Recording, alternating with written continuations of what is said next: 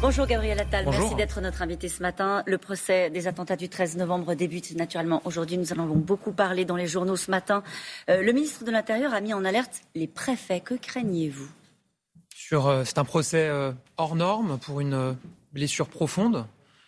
Ce qui s'est passé le 13 novembre reste gravé dans, dans les cœurs et dans les esprits des Français. Il peut potentiellement y avoir un risque autour de ce procès et c'est la raison pour laquelle Gérard Darmanin a souhaité rehausser encore le niveau de vigilance de l'ensemble de nos services, des préfets évidemment partout sur le territoire, notamment euh, autour des lieux de culte, autour du lieu où se tiendra le procès euh, aussi, avec trois filets de protection autour de ce procès pour garantir la sécurité. Il faut que la justice se tiennent dans la, dans la sérénité et dans la sécurité. Alors c'est un procès pour l'histoire, hein, comme on le dit souvent, euh, euh, qui s'ouvre aujourd'hui. Mettez-vous en garde contre l'instrumentalisation politique euh, de ce qui pourrait être dit pendant les audiences.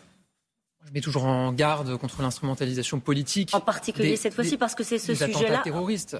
moi, je pense que autour des questions de terrorisme, on a besoin d'unité, on a besoin d'action, on a besoin d'humilité.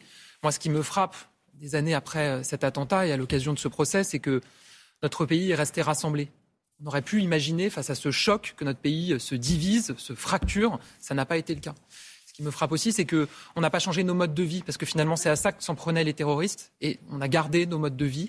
On continue à vivre en France avec nos valeurs, et ça, c'est extrêmement important. Et puis, ce procès, il est important pour le pays, parce que euh, juger le terrorisme, c'est le signe de maturité d'un État de droit. Et c'est extrêmement important que ce procès euh, se tienne. C'est ça précisément ce que vous attendez de ce procès? Oui, je crois. Et puis on attend évidemment que les choses soient dites. Je crois que les euh, victimes, les rescapés attendent aussi de pouvoir s'exprimer, de pouvoir euh, témoigner pour se reconstruire.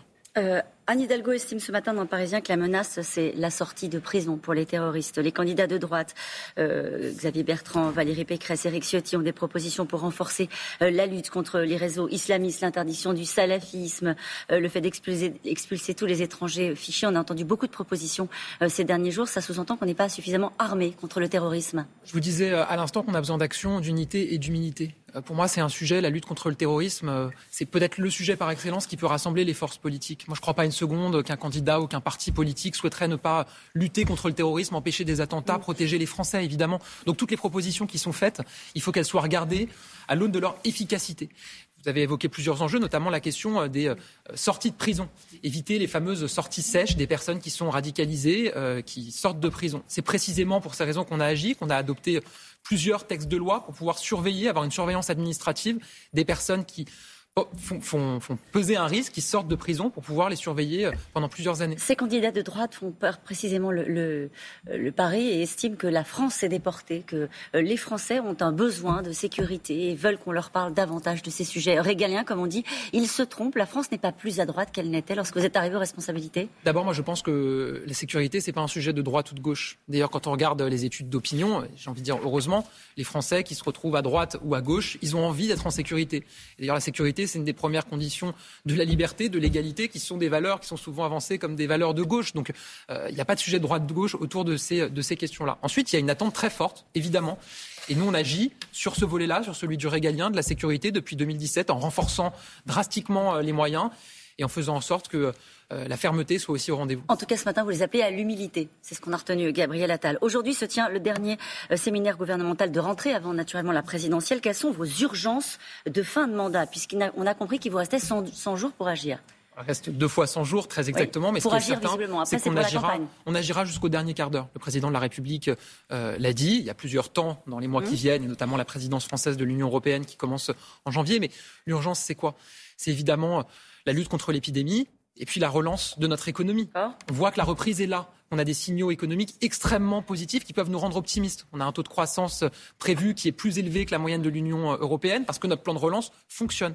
Et qu'est-ce qui se passe quand l'horizon s'éclaircit? On bah, fait il faut des accélérer. Il faut accélérer. On fait des réformes. Quand l'horizon s'éclaircit partout, on accélère. On fait des réformes? Et donc oui, il faut évidemment continuer à faire des réformes, et c'est ce qu'on va faire. Alors, vous avez dit dans le monde, la réforme euh, des retraites n'est pas enterrée. Oui. Ça veut dire qu'elle va se faire Vous savez, euh, on s'est engagé en 2017 avec un constat qui est que notre système de retraite doit être réformé. Pourquoi? Pour des raisons euh, d'équilibre financier, pour des raisons d'équité. On a présenté un projet. La crise Covid est arrivée, évidemment. on l'a momentanément euh, euh, retiré. Le président de la République a été très clair sur le fait que dès lors que les conditions seront réunies, il faudra reprendre la réforme des retraites. Vous venez de nous dire précisément qu'elles sont quasiment réunies, puisque vous avez parlé de la relance et de la fin de l'épidémie, en tout cas en disant que les choses s'amélioraient. Donc on y est. Ça veut dire quelles sont les composantes de la réforme qui pourraient être reprises avant la fin du quinquennat? On a parlé de l'interdiction précisément, la fin des régimes spéciaux et d'un minimum de pension pardon, à 1000 euros. D'abord, il y a une embellie, certes, il faut qu'elle soit acquise. Euh, malheureusement, on a vu depuis 18 euh, mois que la Covid pouvait surprendre le monde entier et euh, la Covid peut encore avoir plus d'un tour dans son sac. Voilà. Et donc il faut être extrêmement vigilant. Et, pareil sur la relance économique. Il faut que les signaux se, se, confirment. On sera aussi très attaché à la préservation de l'unité du pays dans ce contexte. Maintenant, vous me posez la question sur la réforme concrète. Encore une fois, il n'y a rien qui a été décidé. Pour nous, il est très clair que, vu le temps qu'il reste d'ici à la fin du quinquennat, ce serait très compliqué de reprendre la réforme telle qu'elle avait été présentée en 2019. Maintenant, il y a des composantes de cette réforme qui pourraient, le cas échéant, être repris. Vous en avez euh, cité, on pourrait en citer d'autres. Ça paraît crédible, euh, s'atteler à la fin des régimes spéciaux? Mais il y avait un certain nombre d'items, un certain nombre d'éléments dans cette réforme qui pourraient être euh, repris. Moi, j'ai pas d'annonce. J'ai pas d'annonce ici à faire. En tout cas, je peux vous dire qu'il n'y a pas de décision qui a été prise, mais on a un séminaire gouvernemental, on va échanger autour de ces questions. C'est-à-dire que la question qu'on peut se poser, c'est est-ce que l'enjeu, là, pour le coup, remettre la réforme des retraites sur le tapis, c'est un enjeu économique pour répondre à un besoin financier de rétablissement des finances publiques, ou est-ce que c'est un besoin politique? Non, Je vous l'ai dit, il y a un enjeu financier qu'il ne faut pas cacher. Euh, le Conseil d'orientation des retraites l'a redit il y a quelques mois. Il prévoit un déficit dans les prochaines années, je crois, à hauteur de 8 milliards d'euros. Puis il un enjeu d'équité. Voilà. Tout le monde ne part pas à la retraite euh, au même moment, y compris quand euh, des personnes ont eu le même poste, la même carrière, le même temps de travail. C'est des choses qu'il faut sur lesquelles il faut évidemment continuer à avancer. Ce qui pourrait freiner le président, c'est la rue? Vous savez, le président a montré depuis le début de ce quinquennat que quand il en va de l'intérêt du pays, il prend des décisions, y compris difficiles euh, politiquement pour lui-même. On est toujours au rendez-vous de nos responsabilités. On va continuer à l'être. On pourrait parler d'autres chantiers euh, qui vont euh, se poursuivre dans les mois qui viennent. Je pense notamment pour la question du travail à la réforme de l'assurance chômage, qui est une réforme absolument majeure, extrêmement importante. Là aussi pour des questions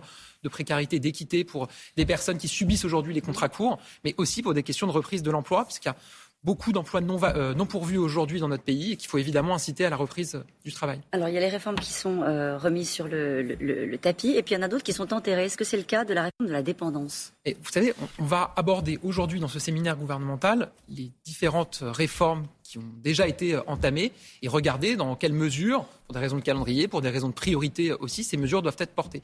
Le Premier ministre hier s'est exprimé euh, à Angers devant les parlementaires de la majorité et il a indiqué que dans le projet de loi de financement de la sécurité sociale, il y aurait des mesures fortes sur cette question de l'autonomie euh, et de la dépendance.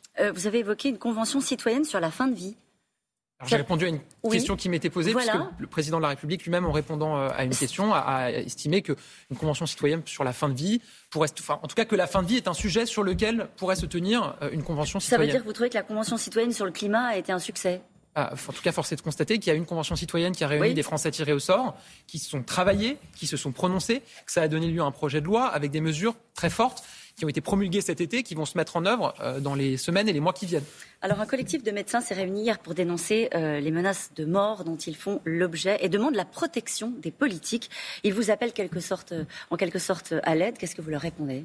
D'abord, ce que je leur dis, c'est que nous ne laisserons jamais passer ce type d'acte, ce type d'événement. On a vu euh, des pharmaciens qui ont été agressés, qui ont été empêchés de vacciner. On a vu des médecins aussi qui ont été attaqués. On a vu des domiciles privés de professionnels de santé qui ont été visés. Nous ne laisserons rien passer. Olivier Véran l'a redit. Qu'est-ce que ça veut dire cette phrase Il l'a dit précisément avec ces mots-là euh, hier à l'Assemblée nationale. Qu'est-ce que ça veut dire Nous ne laisserons rien passer. Est-ce que ça veut dire que vous les protégerez? Mais bien sûr, mais ça veut dire que la République se doit de les protéger parce qu'ils nous protègent. Mmh. Et donc ça veut dire qu'il y aura une fermeté, qu'il y a une fermeté absolue. À chaque fois qu'il y a un événement comme celui-ci, il y a une enquête pour identifier les auteurs et pour qu'ils soient sévèrement punis et sanctionnés. Et je peux vous dire qu'Olivier Véran et Gérald Darmanin travaillent beaucoup ensemble pour être, pour être certains qu'aucun de ces euh, euh, événements reste impuni. La majorité est réunie aux journées parlementaires et veut incarner le camp de la raison. C'est un mot qu'on a beaucoup entendu aussi euh, dans la, voix de, Clément Beaune qui a répondu à une interview aussi au journal Le Monde.